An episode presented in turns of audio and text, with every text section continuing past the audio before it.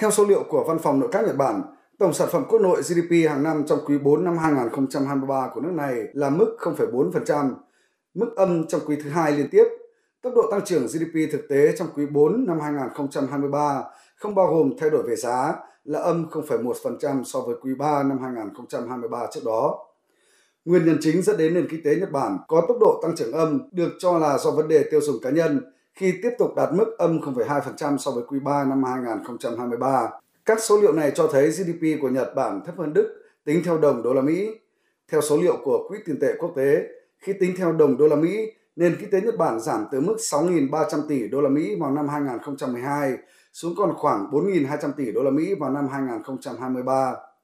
Theo đánh giá của các chuyên gia, yếu tố chính đằng sau sự sụt giảm GDP của Nhật Bản là do những biến động trong lĩnh vực tiền tệ.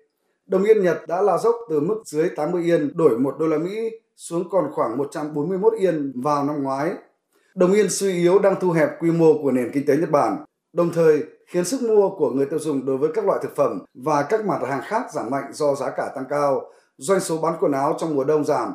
Trong khi đó, các ngành dịch vụ trong cơ cấu nền kinh tế Nhật Bản được cho là hoạt động không hiệu quả khi việc chi tiêu của các hộ gia đình vào lĩnh vực dịch vụ giảm mạnh, làm tăng sự phụ thuộc của nền kinh tế vào nhu cầu bên ngoài. Ngoài ra, đầu tư vốn doanh nghiệp cũng giảm 0,1% và đầu tư nhà ở giảm 1%. Cả nền kinh tế Đức lẫn Nhật Bản hiện nay đều đang phải đối mặt với thực trạng dân số già, khan hiếm tài nguyên thiên nhiên, phụ thuộc nhiều vào xuất khẩu và sản xuất ô tô. Trong khi Đức phải đối mặt với nguồn cung lao động suy giảm, thì xu hướng này rõ ràng hơn ở Nhật Bản, nơi dân số đã giảm liên tục kể từ năm 2010. Tình hình dự kiến tồi tệ hơn do tỷ lệ sinh vẫn ở mức thấp.